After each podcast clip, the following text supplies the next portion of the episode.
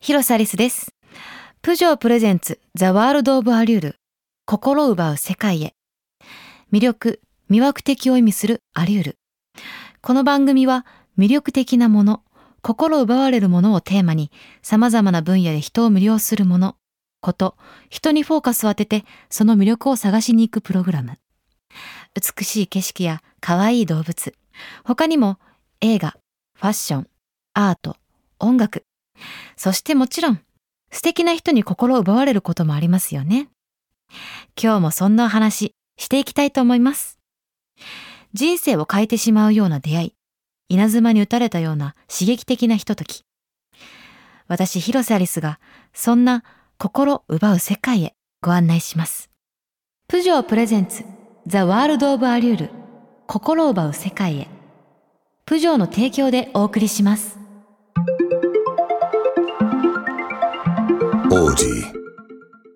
プジョープレゼンツザワールドオブアリュール。皆さんいかがお過ごしでしょうか？11月も半ばになってコートが必要になってきました。まあ私は多分ねこれ毎年なんですけど意外とコートいらないヒートテック1枚で平気なタイプなんですよね。本当に。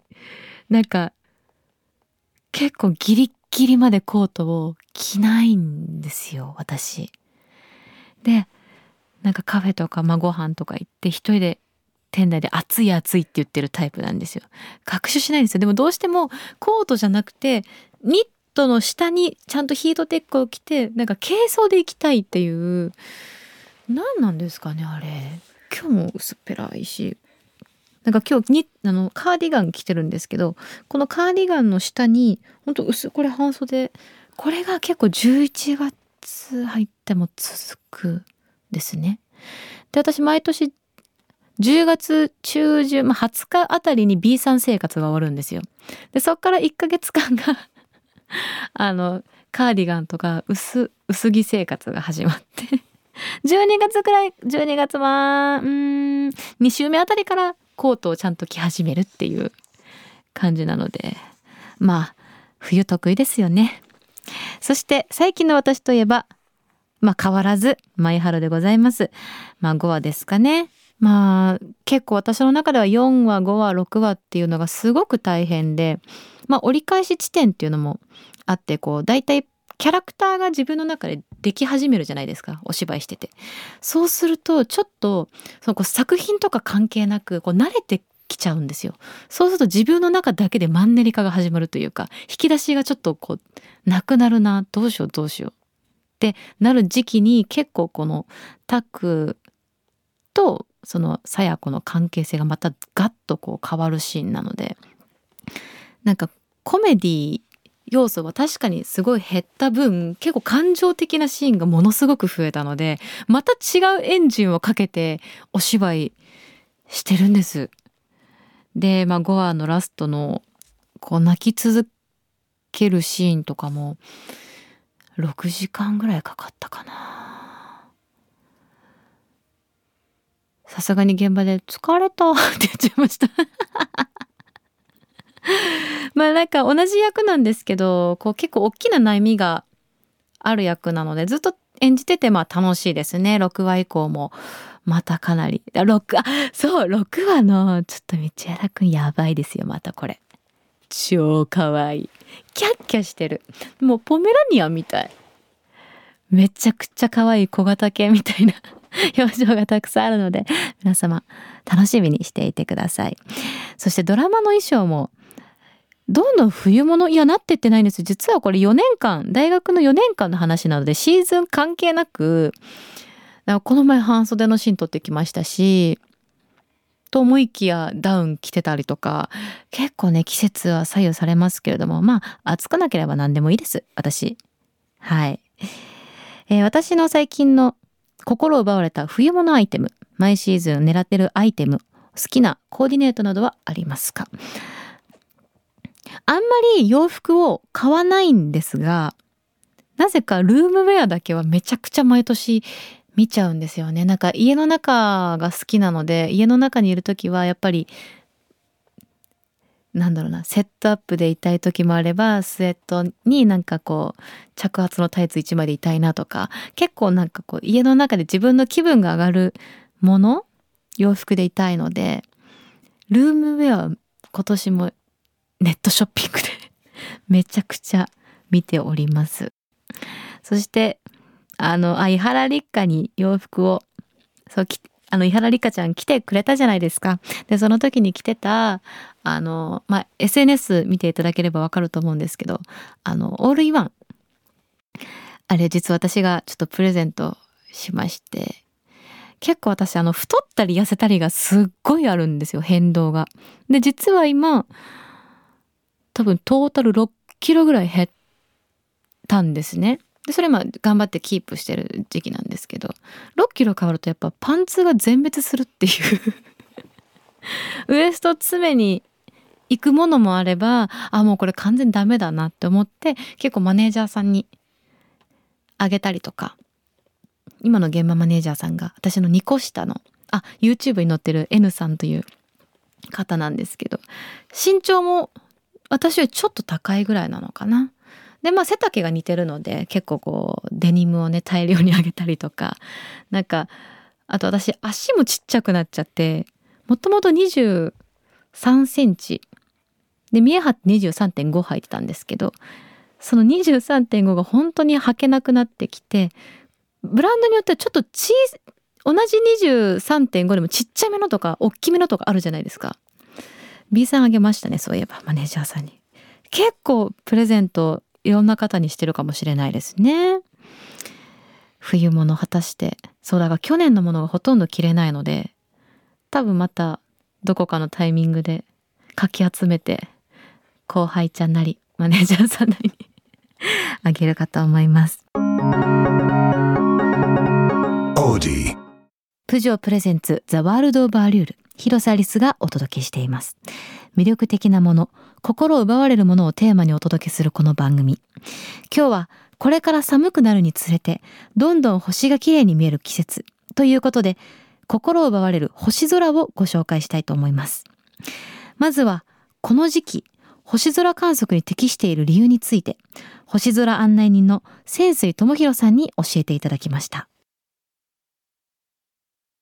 秋から冬というのは、まず空気が非常に澄んでいるという、まあ、星を見るには条件の良い季節でありますし、えー、実は冬、特に冬というのは、えー、明るい星が多い季節ということで、非常に星空を見やすい、見て楽しみやすい時期になります。あと、あの、冬というのはやっぱり日が暮れるのが早いですから、あの、夜が長いという意味でも、えー、星空を楽しむのには非常に適したシーズン。まあ、寒いというところだけがちょっとマイナスですけれども、しっかり寒さの対策をしていただければ、明るい星がたくさんある美しい、え星空を見ることができるのが秋の終わりから冬にかけてということになりますね。やっぱりあの確かに冬の星空ってめちゃめちゃ綺麗なイメージがありますよね。私の理想はちょっとこれ本当ただの妄想なんですけど寝る前に、まあ、温かい飲み物を片手にこうベランダで毛布にくるまりながら星空を見ること。結局家で絶対寒いから出ないんですけどいつかやりたいですよね。では今見られる星についても教えていただきました。星空の世界もだんだん秋から冬に移り変わっているんですけれども、夜の時間帯、そうですね、夜の8時、9時ぐらいにまず見ていただきたいのは、南の空の高いところに見えているとても明るい星、え木星という惑星ですね。太陽系の惑星の一つの木星なんですけれども、肉眼で見ても非常にはっきりと明るい星として見ることができます。で、あの、もし機会がありましたら、天体望遠鏡で覗いていただくと、木星の表面に縞模様が見えたり、それから木星の周りに、え、衛星、木星のお月様ですね。それがあるんですけども、それが並んでいる様子が見えたりします。木星はですね、毎年見やすい時期というのが移り変わっていくんですけれども、今年の場合はこの、え、秋から冬にかけてが一番見頃ですので、え、非常におすすめの天体ですね。それから他のおすすめとしましては、今度は明け方になっちゃうんですけれども、えー、明けの明星という言葉聞いたことがあるかもしれませんが、その明けの明星の金星、これも太陽系の惑星の一つですね。えー、朝の3時、4時ぐらいに東の空見ていただくと、とっても明るい星が一つ見つかります。こちらが明けの明星の金星ですね。あの、早起きして見る価値のあるとてもあの美しい輝きですので、ぜひ早起きして東の空ご覧になってみてください。なるほど。星空は確かに夜のイメージでしたけど、明け方もいいですね。3時4時。なんか星空を見るために朝早起きしてみるだなんて素敵ですよね。あのまあ、マイセカンドアオハルでもその2話の最後ですね。先週もお話しさせていただきましたけど夜中3時に入ってで3時半4時前から撮影をし始めてまさにでも本当星空めちゃくちゃ綺麗でした。そこは横須賀とかだったのかなロケが。目の前がもう海だったのですごいもう静かであの車の音も一つ聞こえない中でその結構太陽上がるの街とかだったんですよ。朝日町そのね待ってる時間が一番綺麗でした。だからみんなですっごい写真撮って「エモいね」とかって。言いながら撮ってたのを覚えてます。え他にはこれからの時期見られる注目の天体ショーというとどんなものがあるんでしょうか？毎年12月の中旬頃にですね双子座流星群という流れ星がたくさん流れる日というかその期間があるんですけれども今年はですね12月の14日から15日ぐらいにかけて、え、そこが一番たくさん見えるというふうに予想されています。で、流れ星というのは、あの、やっぱり月の明るい夜ですとか、あるいは街明かりが非常に強いような場所ですとあまり見えないんですけれども、今年の場合は月の明かりがないという条件ですので、街の明かりがないような場所で見ることができれば、1時間あたりに30個とか40個とか、とてもたくさん流れ星見ることができると思います。で一晩通算すれば100個ぐらい見える可能性もありますので、12月の14日から15日頃を中心に、ぜひ期待して、空を見ていただければと思います。12月14日から15日。なるほど。街の明かりがないような場所ってなると、ちょっと東京だと難しいのかな？そんなこともない。あ、都内でも大きな公園で真上を見上げてみたり、まあ、街灯と、そうか、街灯と反対方向を見れば星が見えるそうなので、チャレンジしてみたいですね。意外と実家からとかでも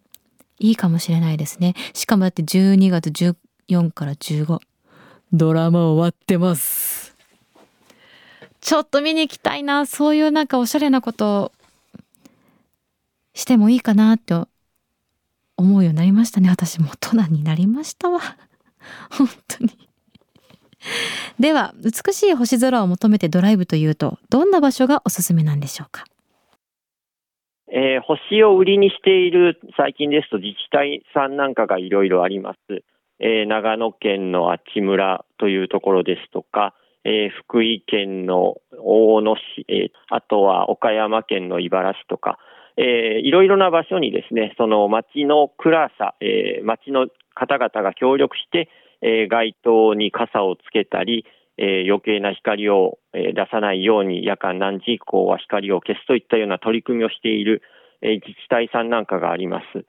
まあ、そういったところをお出かけいただきますと、まあ、やはりその施設も整っていますし、空も非常に条件がいいということで、お楽しみいただけると思います。あとは、あの、星空のペンションですとか、えー、星空案内をやっているホテルのような、えー、施設もありますので、そういったところを調べてですね、えー、宿泊旅行行っていただくと、美味しいお料理ですとか、温泉とともに、えー、星空も楽しむということができると思います。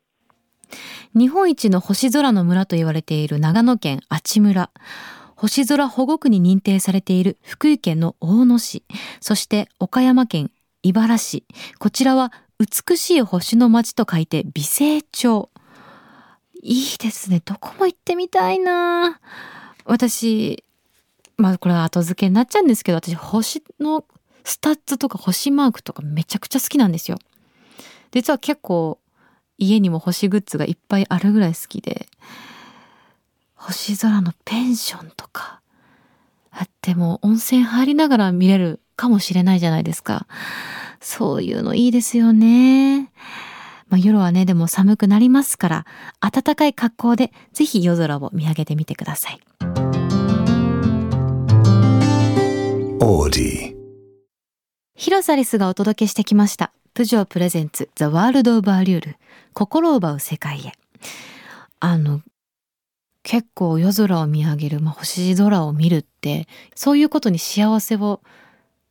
とても感じるようになったんですね、私も。この無音の、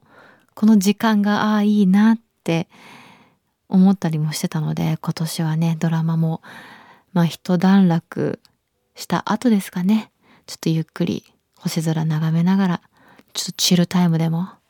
もう起きようかなって思っております。この番組では皆さんからのメッセージも募集中です。皆さんが最近心奪われたもの、魅了されているもの、人、こと、また番組の感想、私へのメッセージ、質問などでも OK です。メッセージはお聞きの放送局の番組ホームページにあるメッセージフォームからか、X でハッシュタグ、アリスの心を奪うラジオをつけて投稿してください。そして YouTube ではこの番組のスピンオフ動画も配信中です。声優、木戸あかりさんと一緒にドライブしてきた模様、ぜひチェックしてください。